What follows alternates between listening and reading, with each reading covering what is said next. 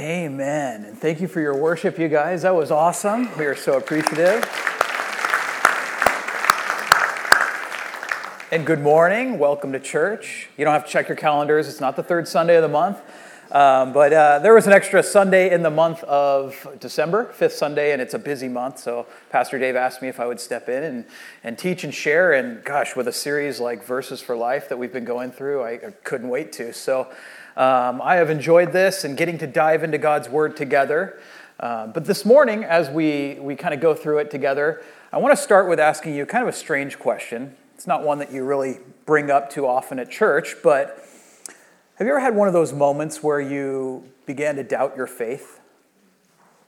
You know, it sounds kind of odd. It's not necessarily what you expected to hear when you came into church, but you know, one of those moments where maybe you went through a time or a season where things were diff- difficult or you felt distant for God or or maybe like me, you had something weird happen that kind of kind of put you into a weird state of mind. It was for me, I, I think back to a few years ago.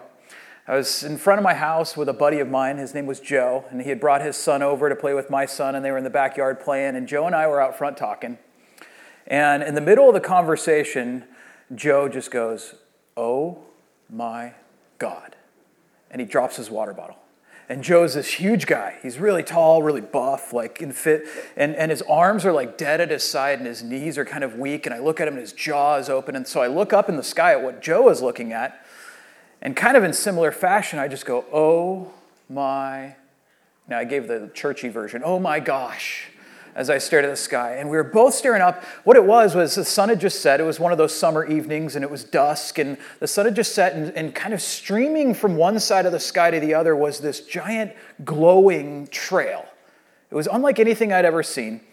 And it kind of came to this bubble and this bubble came to a point, and it looked like something had burst through our atmosphere from outer space.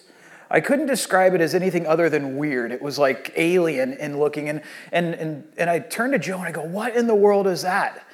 And Joe goes, Dude, it's aliens. They're here. They're here, man. And I'm not normally one of those guys that's like far out there and aliens or conspiracy theories or anything like that. But uh, for a few moments there, I started just sitting there with my jaw open, going, what if that was aliens? You know, Independence Day and Coneheads and all those movies popped into my mind. They all kind of start like this, right? They're either here to live among us or uh, take everything from us. And I'm going, what if that was aliens and uh, what if everything I thought about God and, and, and, the scriptures, I mean, there's nothing about that in the Bible. Like, what if all this isn't real, you know? And don't worry, we're not talking about aliens today. I know some of you wish we were, but we're not getting into that. But but for a moment, I was just entertaining that thought and that idea, and it kind of just caused me to go, huh, what if? Now, I pulled out my phone and Googled it and saw it was one of those SpaceX satellite launches that we've all grown so accustomed to seeing. And it wasn't actually coming down from space, it was just curving and going into space. But we all have kind of those moments from time to time. I know we're not always comfortable with admitting it, we kind of push it down and ignore like it, it, maybe maybe ignore it like it didn't happen but we all have those times or those moments where maybe maybe we're so sure in something that we believed. Maybe we had such strong faith at one time in our life but you kind of find as life goes by you find yourself in those moments where you're going huh i don't know this trial is really difficult. I don't know i heard this argument or this podcast or i read that book and i'm going huh do i really am i really sure of what i believe do I really have the faith that I think I have? And I mean, all of us at one point or another came to this, this decision time where we had to decide what we were going to believe. We had to pick up faith. And, and in some sense, there are these moments in life where you come to that point again where you're going, huh, do I really believe this? Do I really know this? You see, doubts, if we're really honest with ourselves, doubts are kind of an essential part of our faith in some sense. If you're the type of person that you hear, well, you know, people have doubts, I never have doubts, you puff up your chest and think, I'm certain of everything, then you probably don't understand what doubt really is. And you also don't understand what faith is. You see, faith necessitates the fact that there are other options. Certainty is actually the opposite of faith. To be certain of something means I have no reason to believe anything else. It's a 100% verifiable fact. There is no faith or trust or belief involved in that. It's a certain fact. But in reality, the very essence of what we call our faith requires that there are going to be certain things that oppose that at times, one time or another. And if we can't be comfortable with that, if we can't learn to acknowledge that, then I don't think we'll ever find a faith that's really sure and built up and founded on something real. You know, at the end of the day, for a lot of us, as we kind of dive into the verse we're going to look at this morning, one of the great questions we can ask ourselves is not how do I get rid of every doubt in my life, but how do I develop a faith that's real, that's built on something strong and sure, that is greater than any of the doubts that I might have? And to that, we're going to look at a verse this morning that I think lays out one of the most simple but essential ways that we can build our faith. And we're going to do that if you have your Bibles by opening up to Romans chapter 10. Romans is an amazing, deep, and inspirational book of the Bible. It was written by the Apostle Paul, and it was written, in a sense, to kind of just lay out the gospel. A lot of people call it Paul's version of the gospel as he takes you from all the Old Testament references he gives on how God was creating a better way, revealing our need throughout the scriptures for a Savior, and how faith in him brought about our righteousness. And so Paul lays that out throughout this book. And in chapter 10, we're going to be in verse 17, he says something really profound and, and yet simple when it comes to faith. He says in verse 17, So then, faith comes by hearing, and hearing by the word of God.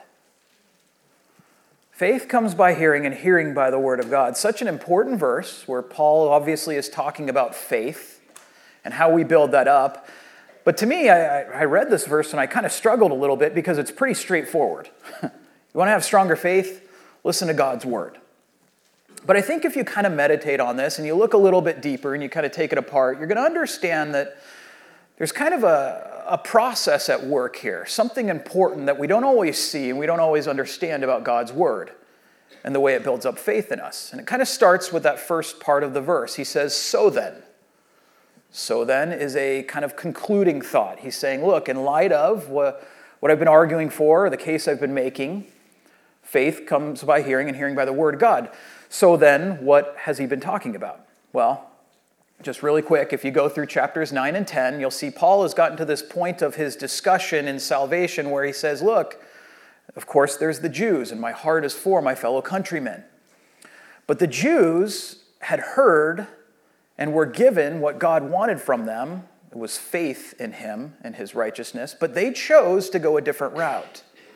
Throughout the, the entirety of chapter 10, well, at least up until our verse 17 in chapter 10, Paul brings eight different Old Testament examples out, and he says God was speaking to the Jews in that Old Testament. God was telling them that it was to be by faith that they were to come to him, that it wasn't by their own righteousness. Yet, they ignored that. They wanted to do it by the works of the law. And so he says, so salvation came to the Gentiles, to people who were outside the Jewish nation. And he says, but the salvation came to a people who accepted it by faith, by trusting in him.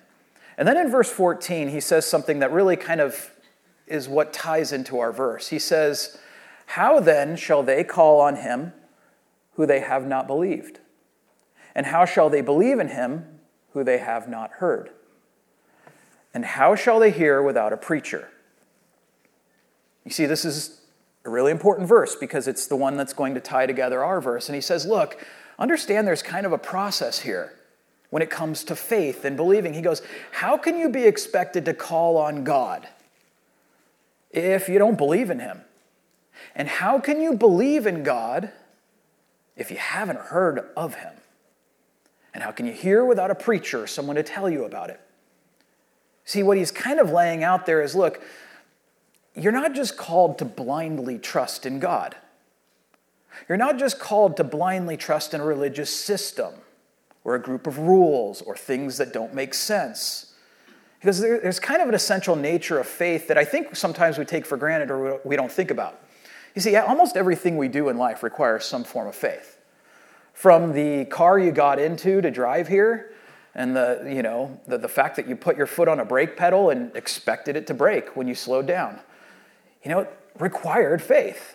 To the fact that all along you or all around you are laws and rules that we're expecting other people to, to abide by. Otherwise they're going to drive into your lane crash into you and, and, take you out. And it's like no there's this degree of faith when i flip on the lights. There's this degree of faith when i go to work and expect my, my employer to pay me after two weeks of work or whatever it is. He would say look everything around you is kind of built on faith even relationships i mean if you think about it the very essential foundation of almost all relationships we have is a sense of faith. From the child that relies on its parent and trusts that its parent will take care of them, to the spouse or friends you have, to the, you know, we have those sayings, right? Do I trust that person? Will they come through for me? Will they live up to what they promise? You know, the, the very act of giving someone a kiss is, a, is an expression of faith or trust in them. To say, No, I know that you're someone that's close to me, that I trust will take care of me, that I trust will be there for me. And, and in some sense, all of that is not built on blind faith. It's built on a foundation that we look around us where everything we do and everything we, we believe in, like when you put your foot on those brakes, like we brought up earlier, it's not out of blind faith. You don't every time you brake go, oh, I hope this is going to work. You know, it's like, no, I've, I've braked in my car a million times it's a new car or I've taken it to my mechanic. It's just, you know, I mean, some people just hope every time they brake it's going to work, you know. Uh, but, uh, but I mean, for most of us, it's like we don't have unfounded reasons why we believe or trust the things that are operating around us. You know, one of the most dangerous words you ever hear from anyone is just trust me, believe me. You know, as if there's no other reason other than the fact that they say you should trust them, right? Parents, you know this. One of the worst things you could say to your kids is like, you know, because I said so, right? It just, it doesn't give them any real reason to trust you other than the fact that you said so. It's the language of tyrants and dictators and insecure people. But in reality, God doesn't come to us and go, I expect you to believe, it, believe in me because I said so. I expect you to trust in me because, you know, other people do. What Paul is saying here, and as you bring this back into verse 17, is look, there is a great foundation for your faith. There is something that will develop your faith unlike anything else in this world. It works like this He says, faith comes by hearing, and hearing by the word of God. Do you want to know what will give your faith substance and something to stand on? Do you want to know where you find the things that you are to hope in and believe in? Do you want to know the way that you were to look at life and foundationally what underlies your trust in God? Well, he would say, look, right here, the scriptures, or what we would call our Bible, is your foundational support for what underlies how you believe in God kind of at the end of the day, when we find ourselves in those moments where we're going, Oh, I don't know if I can trust you, God. I don't know if I believe in God anymore. I don't know if I can do this. I don't know if I have the faith for that. When you find yourself in those moments, what Paul would kind of say is look, it's not the fact that you don't have faith, it's the fact that you just don't know God very well. Right? Because the greater you know God, according to kind of this principle, the greater your trust is going to be in Him. How can you know God? It's kind of a circle here. Well, you get into His Word. You get into what He's revealed about Himself to us. And if you want your faith increased, hear the Word of God. It's kind of interesting that He says hear there. He doesn't just use study, He doesn't just say read, because you kind of got to understand the world at their time. At this point of time, all the scriptures hadn't even been written. At this point in time, as he's talking to the Roman church there, what they, they didn't have the Gospels yet. They weren't written yet. So, what it was was preachers who traveled around, who had experienced this and seen this firsthand, who came to them like Paul and would speak a message and teach them the gospel and share with them about Christ. And we're told that they had to, they had to really listen, they had to really hear it in a way that it was personal to them. You see, hearing was, was vital. It's, it's, it's the difference between just taking something in and really letting it in. It's like there, there are so many people who have studied the scriptures, heard messages, and their faith, it doesn't move a, a bit. It doesn't grow at all. Why? Well, in some sense, if you're not really hearing or listening to someone, you're not really taking in what's being said. I mean, we're told that the Bereans over in Acts chapter 17, when, when they heard the word, when Paul came and preached to them, that they went and they searched the scriptures. It's like they took it in in such a way that they were taking it and being like, you know what, is this how, is this how it all works? They went back to the scriptures, they tested it, and they saw, look, this is real. In some sense, hearing has that, that kind of aspect to it. We all know when you're talking to your spouse or, or, or they're talking to you, and you, you know that ability we have to just as, well, maybe just me as a guy, to just tune out and go, uh huh, uh huh, uh huh. And it's like, yeah. Or you've talked to that other person on the contrary who you're trying to talk to them, you're trying to get something out, but they have their own thoughts and ideas and ways of hearing things, and it's not going very far. You know, there's a lot of things that can get in the way of us hearing. And one of the biggest ones is either us not taking it seriously or us listening with our own thoughts and motives and intents. And, and, you know, hearing in a way where we don't want to be challenged, hearing in a way that we don't want to be changed. Coming to this and saying, look, I don't know. I don't know if I can do that. I don't know. Look, this book, from the very first verse, requires that you make a decision. In the beginning, God created the heavens and the earth. This should challenge almost everything else outside of God's word. Am I going to take God at his word? Do I believe that there's a God who's big enough to create all that I see out here? Or am I going to say, I don't know about that? I'm not sure. You see, if I can take that first verse literally, then every other verse in here isn't that much of a challenge.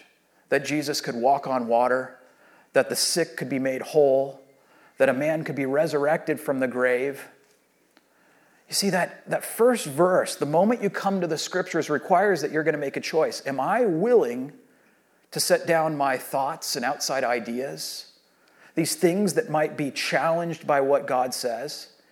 And am I willing to say, you know what, God, I'll listen to you? I'll listen to the way that you say things are. Some of the hardest things for us to lay down are the things dearest to us our politics, our our way of viewing the way people should be treated or the way culture should go, our normal and social values. It's like these things come with us to the scriptures and they are challenged. But we're told that this book right here, well, Paul calls it the, the very word of God. And I love that, that thought because to him, as he calls these scriptures or what God has collected in this book, what he's saying is, look, this is, and he would say this over in 2 Peter chapter um, 2 Peter 3:16, he says, "Look, this is God breathed." This book right here, it's not just a book or collection of fables and stories, of, of, of self-help, of you know, some morality code to keep people in check and in line. No, far beyond any sense of wisdom that man could put together, this book was what God divinely wanted and inspired to be written that people might have. We're told in Hebrews chapter 4 verse 12, it's alive and powerful, sharper than any two-edged sword, cutting to the very core of who we are. And he says, look, this book has the, the ability to, on one hand, bring to us exactly what God wants to reveal to us, and on the other hand, cut to the core of who we are. Really reveal how we should look at things and look at life around us. And Paul would say, look, this, this word, we, we call it inerrant. That simply means, look, it doesn't have any errors in it as it was originally written. It's truthful in every sense of the word. And Paul would say, look, this book is the absolute truth of God. It's everything that God wanted to say to you. It's everything that God wanted to reveal to you about Himself and His plan and what has gone on throughout human history and His nature and His promises and the way He's going to wrap it all up from Genesis to Revelation. How God works and moves and who He is. And He says, Look, if you want faith to grow, it starts by having a personal relationship with God by knowing who He is. You're not expected to have your faith grow if you, you don't know who God is and if you're not hearing what He's done. And so he says, look, fundamentally, foundationally, this is a very simple thing, but it's so important for us to get and so important for us to make a, a, a part of our lives. Because if you think about it, everything is crying out for our attention in this world and kind of distracting us from the reality of what God is. I mean, from entertainment to movies to books to, you know, two governors arguing with the phoniest smiles I've ever seen in my life. You know, it's like, go on down the list. There are all kinds of things and problems in this world and, and, and, and all kinds of reasons why we should be paying attention to the news, focusing on only our kids, watching out for our community, like all these things. But at the end of the day, you can chase everything in this world, but it's not going to build you up in your faith. What's really, truly going to strengthen our faith is by, by strengthening, strengthening that foundation underneath us. By strengthening that thing underneath us that says, you know what, I have reasons to believe for God. I may have doubts. I may have problems in this world. There may be things that I don't understand, but I have a greater reason than ever to believe in God because I'm reading of Him. I'm hearing. And as we do this, the Spirit of God, we're told, brings this and makes it personal to us. See, the word he used here for the word of God wasn't just the general word, the logos of God, it was the rhema. It was a word that was kind of used to, to, to, to imply a specific idea that God would bring to you, specific use of words. And it's almost as though he's saying, Look, when you get into this, you will find that God is going to specifically speak to you. He's going to specifically talk to you. It's what makes it so important for us to be people who get into this to find ways to do that. Whether it's your, your morning reading, whether it's, I mean, I would encourage you, I even brought this in today, one of, one of the things I have that I'm doing this next year. I've done it before, but if you've ever had one of these one year Bibles, these are so important. If you've never read your Bible all the way through, make it a challenge to yourself to spend 15 minutes each day. And you can read it from Genesis to Revelation, or you can do, you know, one of these one-year Bibles and they put them together in certain ways that you're going to read a psalm every day and, you know, one chapter from Genesis and one chapter from the New Testament. But look, whatever way it is you find, get into this book. Understand and put yourself in a position where you're going to hear from God.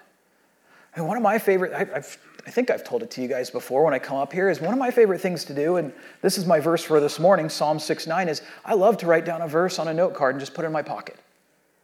And just every time I reach into my pocket to grab my keys, it's like I remember my verse this morning the Lord has heard my supplication, the Lord will hear my prayer. And I know every time I put my hand in my pocket, yeah, God listens to me. God hears me when I pray. It matters. But to take God's word and to put it into my, my heart, it's like there is something that happens that deepens your faith. Now, I know we might think that it's from having every question we have answered, but that's not actually what builds our faith. You know, there was this time in college where I, I had to take this philosophy class, or I didn't have to, but it was on the list of things, and I saw Renaissance philosophy. I thought, that sounds forgettable. I'll take that. You know, I thought it'd be easy. On the contrary, it was, it was actually one of the more complicated courses I took. And it was complicated because the teacher, the philosophy teacher I had, was a former pastor who had been through seminary and ended up walking away from his faith and ended up just giving that up and going into philosophy. And so, you know, in, in, the first course, the first day of the course, he had, he had found some way to get all the Christians to raise their hand. I don't know figured out some way to get us all to admit who we are. And there was probably like 20 of us in here. And then he proceeded that class to completely just bash Christianity in every way possible. It was one of the most difficult courses I ever took. In the second class, second time I went into that class, like about 18 of the Christians had dropped out. There was just two of us fools left, and I, I, guess we just weren't paying enough attention. And so we're sitting there, and I, and I remember as I go through the second day of this course and the next day of this course, I'm like, this guy is just hammering me about all these kind of questions that I didn't know how to answer at that time in my faith. I was real young in my faith, but I kind of said to myself, I go, look, I can handle this one of two ways. There are going to be doubts in my life, and there are going to be hard things and hard questions. I don't know how to answer all of them. And I can either spend all my time trying to run around and answer every question this guy asks, but is that going to build up my faith? I'm like, I don't know. I can't answer half those questions even now as a pastor. So I decided I'm going to take and I printed out a bunch of pages of the Bible and I put them on my notebook so it looked like I was studying his notes when I was in class. But I really had different pages of my Bible. And I just stuck them in my notebook and I just said, you know what? The guy spends the first 10 or 15 minutes of class, you know, taking us through roll call and doing all this admin stuff. So I'm going to spend that time just studying the Bible. And I did that. I went through my notes and I highlighted things. I ended up just challenging myself and I memorized the entire first chapter of Ephesians. Now, this sounds amazing, but I couldn't recite it back to you if I tried right now. So, you know, it wasn't that spiritual. But I, at that time, I memorized all of Ephesians chapter one, and I was just like, man, I got to the end of this course, and this guy had given me more things to wrestle through about my faith than at any other time in my life, any other challenge or podcast or book I've read. Yet when I got through with that course, I, I kid you not, my faith was greater than it had ever been.